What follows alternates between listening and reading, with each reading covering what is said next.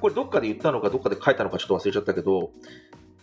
やっぱりお店の人とかがなんかね優しい気がするんだよね全体的にでそれは僕の中ではもしかしたらそのちょっと今までよりはなんて言うんだろう生活範囲が狭いというか、同じ人とやっぱり会う機会があるというか、店の選択肢とかは昔と比べたらやっぱりこう劇的に減ってると思うのね。そうするとやっぱりその人とまた会う機会が増えているから、やっぱり何度も何度も会う人は優しくしといた方がお互いね、あの、長い付き合いになる可能性があるから、いいよねっていうのは、なんかすごい感じるので、そういうのをやっぱりなんか変化としてなんか、あ、面白いなっていうか、あ、この人たち、あ、こういう感じで生きてるんだなとかやってるんだなっていうのを感じるのは、なんか優しい自分の中でのそういう気づきとかになってる気がするね。うん。優しいのも自分にメリットがあるからするのかね。うん、もちろんね、あの、実際には多分そうだと思うんだよね。ね自己満足みたいなのもあるしね。こう自分がいいことやったみたいなね。うん、それもある。それもちろんある。まあ、でもそれがなんていうのかな、うん、より分かりやすいじゃん。戻ってくる可能性が高いっていうのは、その狭い世界っていうか、ちょっと小さいコミュニティの方が、いいことしといた方が後でね。優しくしといた方が、自分に返ってくるって無意識に。可能性もあるっていう、そう。この人会うことそういう。って思えばね、そのまま。ね。そうそうそう。そうだから情けは人のためならずじゃないけど、なんかそういう思いというか、別に帰ってきてほしいと思ってやってるわけでは別にないけれど、うん、まあでも、もしかしたらその可能性はあるかなってちょっとどこかで思ってる節があるのは確かにそうかもしれない。まあ、囚人のジレンマみたいな話だよね。まあなんかそう、そこになっちゃうとなんかとてもネガティブなっていうか、ネガティブじゃないけどなんかあれだけど、まあでも、ね、やっぱりほら、だ、それこそさ、例えば、家族とかはさ、あのー、変えられないわけじゃん。だから、家族にはやっぱりさ、家族とは、いい、か、まあ、家族もそうだし、まあ、会社の上司とかもそう、上司とかいうか、あの、同じ部署の人とか同じ同僚とかもそうだと思うんだけど、せっかく同じ時間をやっぱり長く過ごすさざるを得ないんだったら、お互い気持ちよく しておいた方が幸せじゃんっていうのは普段から思っているので、そういう、それと多分、それのもう少し上位概念というか、同じ、もう少し広がった感じっていうのかな。やっぱりなんか、せっかく近くに住んでるんだったら、お互い気持ち気持ち気持ちいい方がいいじゃんっていう感じかな。うん。うん。いるじゃん、なんかさ、上司とかさ、部下とかそうギスギスしている人とかさ、なんか、まあわかるけど、ね、ギスギスしてもさ、まあもしかしたらそういう人辞めるかもしれないけどさ、まあでも家族とかだったらさ、そういう縁縁切るとかなかなかそんな難しいことだから、やっぱり近しい人とは、そういう縁が切れないんだったら、なるべく素直になんかこうお互いを譲り合いながら楽しく優しく生きた方がいいじゃんって思うけど。なかなかそうならないよね、会社って。不思議よね、本当。なかなかそうならないよね、会社はね。なんでだろうね、あれね。会社も、まあ、もちろん辞めるとかっていう選択肢あるし、相手が辞めるっていうこともあり得るから、なんかいじめたら辞めてくんねえかなって思ってんのかな。なんかよくわかんない。それとも改善すると、改善してほしいって思ってるのかな。どうなんだろうね。ああいう、なんか、部下に厳しい人とか、厳しいことを言う人というか、嫌味を言うとか、そういうのってどういう感覚なんだろうな。育ってほしいって思って言ってるのかなそれともいなくなったらいいって思って言ってるのかなまあでもそういう人少なくなってるのかな減ってるとは思うけどね、昔と比べると。コンプライアンスとかこれだけ叫ばれてるし。なんか、大体、なんか自分のテリトリーが脅かされると思うと、そういうことやってるような人が多い気がする。ああ、なるほどね。自分今でもいる？いた。ドナルとか、ココルとか。いつの話だっけ？あ、もう、もう6、7年前か。ああ、まあ、そっか。だからそういう人は辞めてたし、辞めさせられたというか。でも少なくなってきてるなとは思う、それが。そうか。時代的にもね、そういうパワハラとか。そうだ。そうだよね。うん。まあでもさ、なんだっけ、あの、中古車販売とかさ、うん。うんうん。芸能事務所とかさ、そうそう。まあ、あるはあるもんねだ。から多分、大企業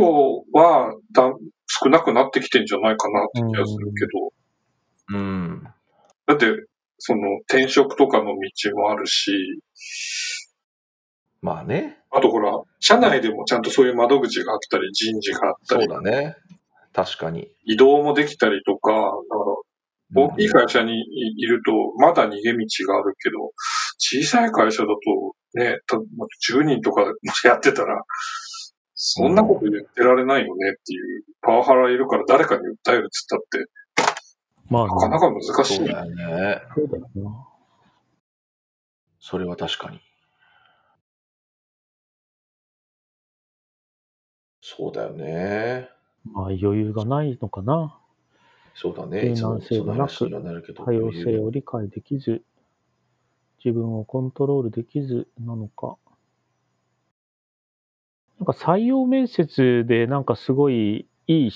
質問ないかなっていつも考えてて、自分なりのなんかこういう質問とかっていうのを持ってるんだけど、うんうんうん。引っ越し何回しましたかとかも面白いかもしれないなっていうああ、そうだね。面白いね。確かに。どことどこでとか、やっぱ多様性に接してるっていううのはん。条件な気がするな。そうだまあそね。んな、うん、こんなで。それでも採用の時の質問っていうのは確かに大切だからね。本当その会社とのね、本当結婚というか、出会いだから、性格が合ってるかっていうのは非常に大切だよね。まあ、多様性を維持しつつ、なんだろうね、性格、うん、まあでもほら、面接とかだとさ、用意し、用意してくるじゃん？すごいみんなちゃんと。すごいその、あり、ありてえなというかよ、よくある質問に関しては。だからこそなんか本音がどういうふうに出せるかっていうか、本当はどういうこと考えてるのかを聞くっていうのは、だから全然仕事と関係ないことを聞くっていうのはもしかしたら面白いことが聞ける可能性はあるよね、だから。うん。まあなんかどっちも答えみたいなのがいいかなと思ってんだよね。うーん。なんかルールは守るものですか？破るものですか？とか、さっきのあの良きサマサマリア人だっけそうねソマリアサマリア人の話とか、あなたは助けますか？うん。助けないですか？みたそいうな。だね。前に言ってたイオンのね、うんイオンのやつとかもそうだよね、まさにねイオンのやつとかね。うんうん。あと、やったことないけど、やりたいなと思ってるのは、氷を3分間持ってくださいっていうのをやりたいんですよ。い 何それ？や、別に途中で諦めてもいいですし、うん。あの、最後まで頑張ってもいいし、あの、やってくださいって言って、氷3分間持ってるとね、途中で結構やっぱしんどくなってくんだよね。そうだろうね。何の頑張る気力もないと途中でやめたくなっちゃうんだけど、この人はやめるかやめないかっていうのを、それでどうなったら取ってどうなったら落とすいや、基本的には最後まで頑張って、なぜ頑張りましたかっていう、なんで途中で諦めなかったの？なんか痛くなんなかったみたいな会話から、いや、その、パワハラ、セクハラするつもりはないけども、やらなきゃいけない時って当然あるじゃん、仕事。その時に諦めるタイプなのか、うん。そうじゃないのかを、諦めるタイプですかって聞くと、いや、頑張りますって言うけど、え氷を持たせると、とかね。いや、結構ね、やってみて面白いから、痛くなってくるの途中で。え、ま、まだ1分、2分しか経ってないのみたいな。これ2分なら余裕なんだけど、3分がきついんだよね。へえ。そうだね、それ。やってみよう。えやったことあるの？いや自分はあるの。あるんだ。これ僕は面接やりたいと思ってんだけど、ちょっとその機会にまだ、なんか結構、ぎギリな感じするね。いや、そうだよね。見えなかったよね。うん。なんか、変な風に取る人はいるかも。そうだね。変な感じだったっていうのがなんかいろんなところで話されそうな気がするよねうん。まあでもなんか言いたいことはわかる。もう難しいよね、ほんとこれ。なんかどれだけいい、なんて言うんだろう。言われたことをちゃんとできるかっていうことと、でも、ノーと、ノーと言いた、ノーと言うべきところはノーと言えるかっていうのもそうだし、なんか、どっちも必要だから大変、確かに難しいよね、これバランスだ。バランスなのかな。そうね。や、なんか自分の組織とかお客さんは、その、言いたいことは言えるうん。を目指すから、まあ、その前提で、こう、でも、やらなきゃっていう時の一つの、まあ、それだけ見るわけじゃないけどさ、他のコンピテンシーも見たいと思うんだけどさ。うん。ちょっと踏ん張ってほしい時あるもんね。そうだよね。うんそこはでもさ、また年齢とかによってもだから違うかもしれないよね。なんかあ若い時はまさにさ、それ3分間持っててほしいけど、なんか。大人になってききたら、大人になってきたらっていうか、もう少し年がいってきたら、なんで、なんでそういうことをししなくてはいけないんですかって、もしかしたら聞いて、聞いてきた方が正しいかもしれないし、なんか、どのポジションによるかにもよるし、どういうその人のキャリアの位置にあるかも違うだろうし、なんか、すごいなんか、それってどういう意味があるんですかとかき聞いてきた方がもしかしたら正しいのかもしれない。ちょっとムカつくなって思うけど、そんなこと聞かれたらムカつくかもしれないけど、でもその方が正しいかもしれないし、なんか、いろんなシチュエーションによってもしかしたら違うかもしれないね。うん。まあね、心理テストみたいな、ね、性格判断みたいなのも今いっぱいあるけど、そうね。なんか違うんだよでな。あれもだってさ、みんなこう、攻略してくるでしょ？ああいうのって。うん基本的には。こう答えたらこういうふうに捉えら捉えられるなってみんな分かっちゃってるから、ああいうのは僕はもうあんまり聞かない。もうなんか、もう大学、僕たちの大学の時でさえさ、攻略本みたいなのがたくさんあったわけじゃない？なんかメンタツ的なものとかさ。ああいうやっぱり世界って、なんかもう、本当だからそことの、なんていうの、腹の読み合いとか逆、逆のよ、なんていうの、逆を行くっていうかなんか、どこまで本当のこと言わせるかっていうのは、なんか、キリがないけど、ど、どこまでも戦いだよね。だって攻略本出てきちゃうから。いろんな。うん。まあね、その、だからそれを信じるわけじゃないけど、一応しようみたいな会社も多いけどね。そうね。まあ、30分間とか1時間でやっぱりその人の全てを見極めるのは、なかなかやっぱり難しいよね。まあ今まで僕も何度も面接、採用面接もやっているけど、まあ、逆に言えば一言目でわかる。あ、この人はまあ合いそうだなとか合わなそうだなっていうのはなんとなくもう最初の一言くらいで1、1、2分で分かっちゃう。で、その後の実際じゃあこの人ができる人なのかできない人なのかみたいなことになってくるとちょっとそこは難しい。でも、この会社と合ってるかなみたいな自分と働いた時に気持ちよくできそうかなっていうのは結構最初の1、2分にすぐ分かっちゃう。うん私の中では。なんか、それさ、さっきのあの、目の話に戻っちゃうんだけど、ちょっとまあ、あの、ああんまり、なんだろうな、乱暴な話かもしれないけど、その、僕、外見に左右されていいと思ってるというか、うん。まあ、慣れるっていうこともあるけど、なんか自分の、まあ、チームとかで働くときに、なんかすごい気になるっていう、それは一般的にその、整ってるとかそういうのじゃなくて、なんだろうな。なんかその、自分でもわかんないけど、気になるような点がある場合は、まあ、それを明確に理由としては言う言うべきではないと思うけど、うん。なんかその方はごめんなさいでもありなんじゃないかなって。いや、全然ありだと思うよ。なんかやっぱりでも一緒に働きたいかとかっていうのもなんかはな世界になってくるから、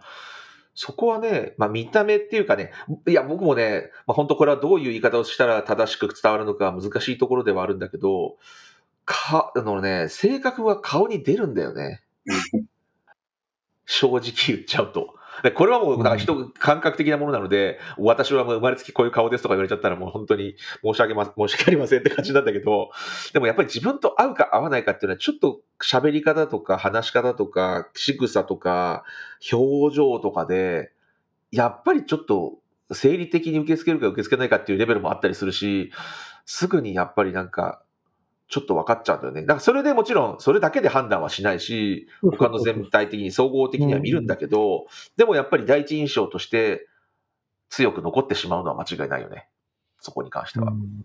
うんまあ、だからね、こっち側も、まあ優しくありたいとは思うけど、まだまだ未熟なところもあって、でも、チームみんなで何かを目指すっていう時になんか、その自分の優しさを比較的万全に出せる状態にしたいと思うと、なんかそういう理由で排除することも、まああってもいいのかなとはうん。思ったりもするのよね。でも採用面接で、じゃあ、こう顔見ないでやったらどう、あの、全然違う人採用するのかな。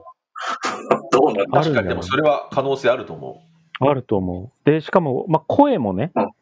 あると思うんだよね。う。うん。喋り方というか、うんトーンというかなんか、それはある。それはあるよね。だから、あの、そうだよね。それに、騙でもそうなってくるんだろうね、きっと性別とかもさ、年齢もわからないようにっていう風になってくるとさ、もう音も変えて、声も。なんかコンピューター音声的なものとなんかやり取りして、全くこの人が本当にどういう人なのかっていうのは、中身だけで勝負してくださいってなってくると、もしかしたら面接とかもそうなそういう風になっていくのかもしれないね、将来的には。うんなんか個性の時代になとか言いながら、個性を消し消してる、消す方向？うん。まあ会社なんて本当来なくてもいいならさ、この画面上でやるなら別にどんな顔だってまあいいっちゃいいし、そうだね。常にミッキーマウスだったらミッキーマウスくんになるわけだから、まあ、それはそれで仕事できるって言ったらもうできちゃうもんね。そうなんだよね。まあだから本当仕事仕事のもちろんね、種類とかによるだろうね。もうだってわ私もいいるような業界だとやっぱりさ、もう天才プログラマーみたいなさ、もうオフィスなんか全然来たくありませんみたいな人が たまにいたりとかして、もう存在さえ本当にその人が存在するのがさえよくわからないくらいの人とかいるんだけど、ね。だからそうなってくると、その人はじゃあ、やっぱりどこどこで評価されてるのかって言ったらね、どういうコード書いてるかっていうところで評価されているわけだから、人によってはだから、本当どんな格好してようと、どんなところに住んでようと、どんな見た目だろうと、どうでもいいっていうケースもあるだろうから、ケースバイケースなんだろうな。いやー、難しい時代だな、も難しい時代だよね。それでさ、全体それでやってみたらさ、じゃあ例えば白人ばっかりになっちゃいましたとかだったらどうすんの？みたいなアメリカだともう話になってくるわけじゃない。結局そうなってくると今度はまた、え、また人種がおあのバランスがおかしいので、みたいな話が出てきたりとか、うんなんか、結局でもさ、大学がそういうのをなんかやろうとしたら、ね、アジア人が結局すごい、すごいできるアジア人が全然入れなくなっちゃったみたいなケケースがあったりとか、もうな、本当何をもって、こう、公平とするのかとかが、難しいっていうか、本当によりめんどくさい時代がうん。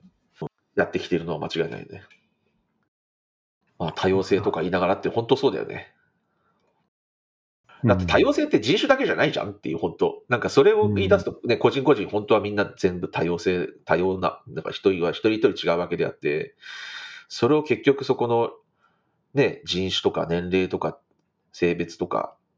ジェンジェンダーとか、そういうレベル、ラベルで貼り付けられてしまっていることによって個性消えてんだよね、結局ね、実際には。うん。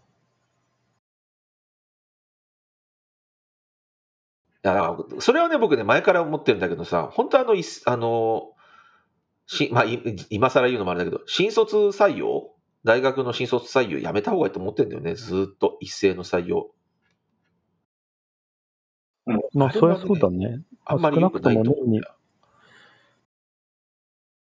まあ、日本のね、なんだっけ、あの、定年、定年というか、終身雇用の制度上、あれ、アメリカあんの、ほとんどないと思う。え、アメリカってどうやって就職していくの？卒業したら。一斉じゃない必ずしも一斉じゃないよね、全然。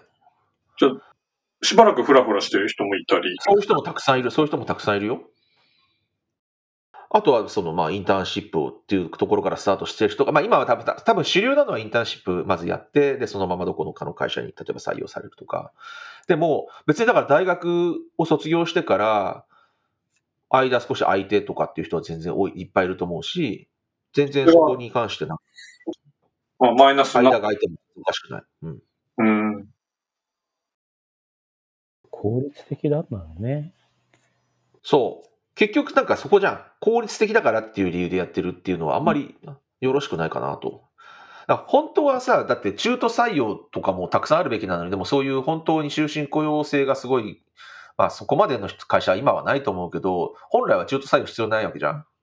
うん新卒でずっと最初から入って最後まで定年まで働き上げるっていう人ばっかりの会社だったら中途必要ないわけじゃない？まあ、そうなったら、ね、新卒採用に力を入れて中途はもう取りませんっていう、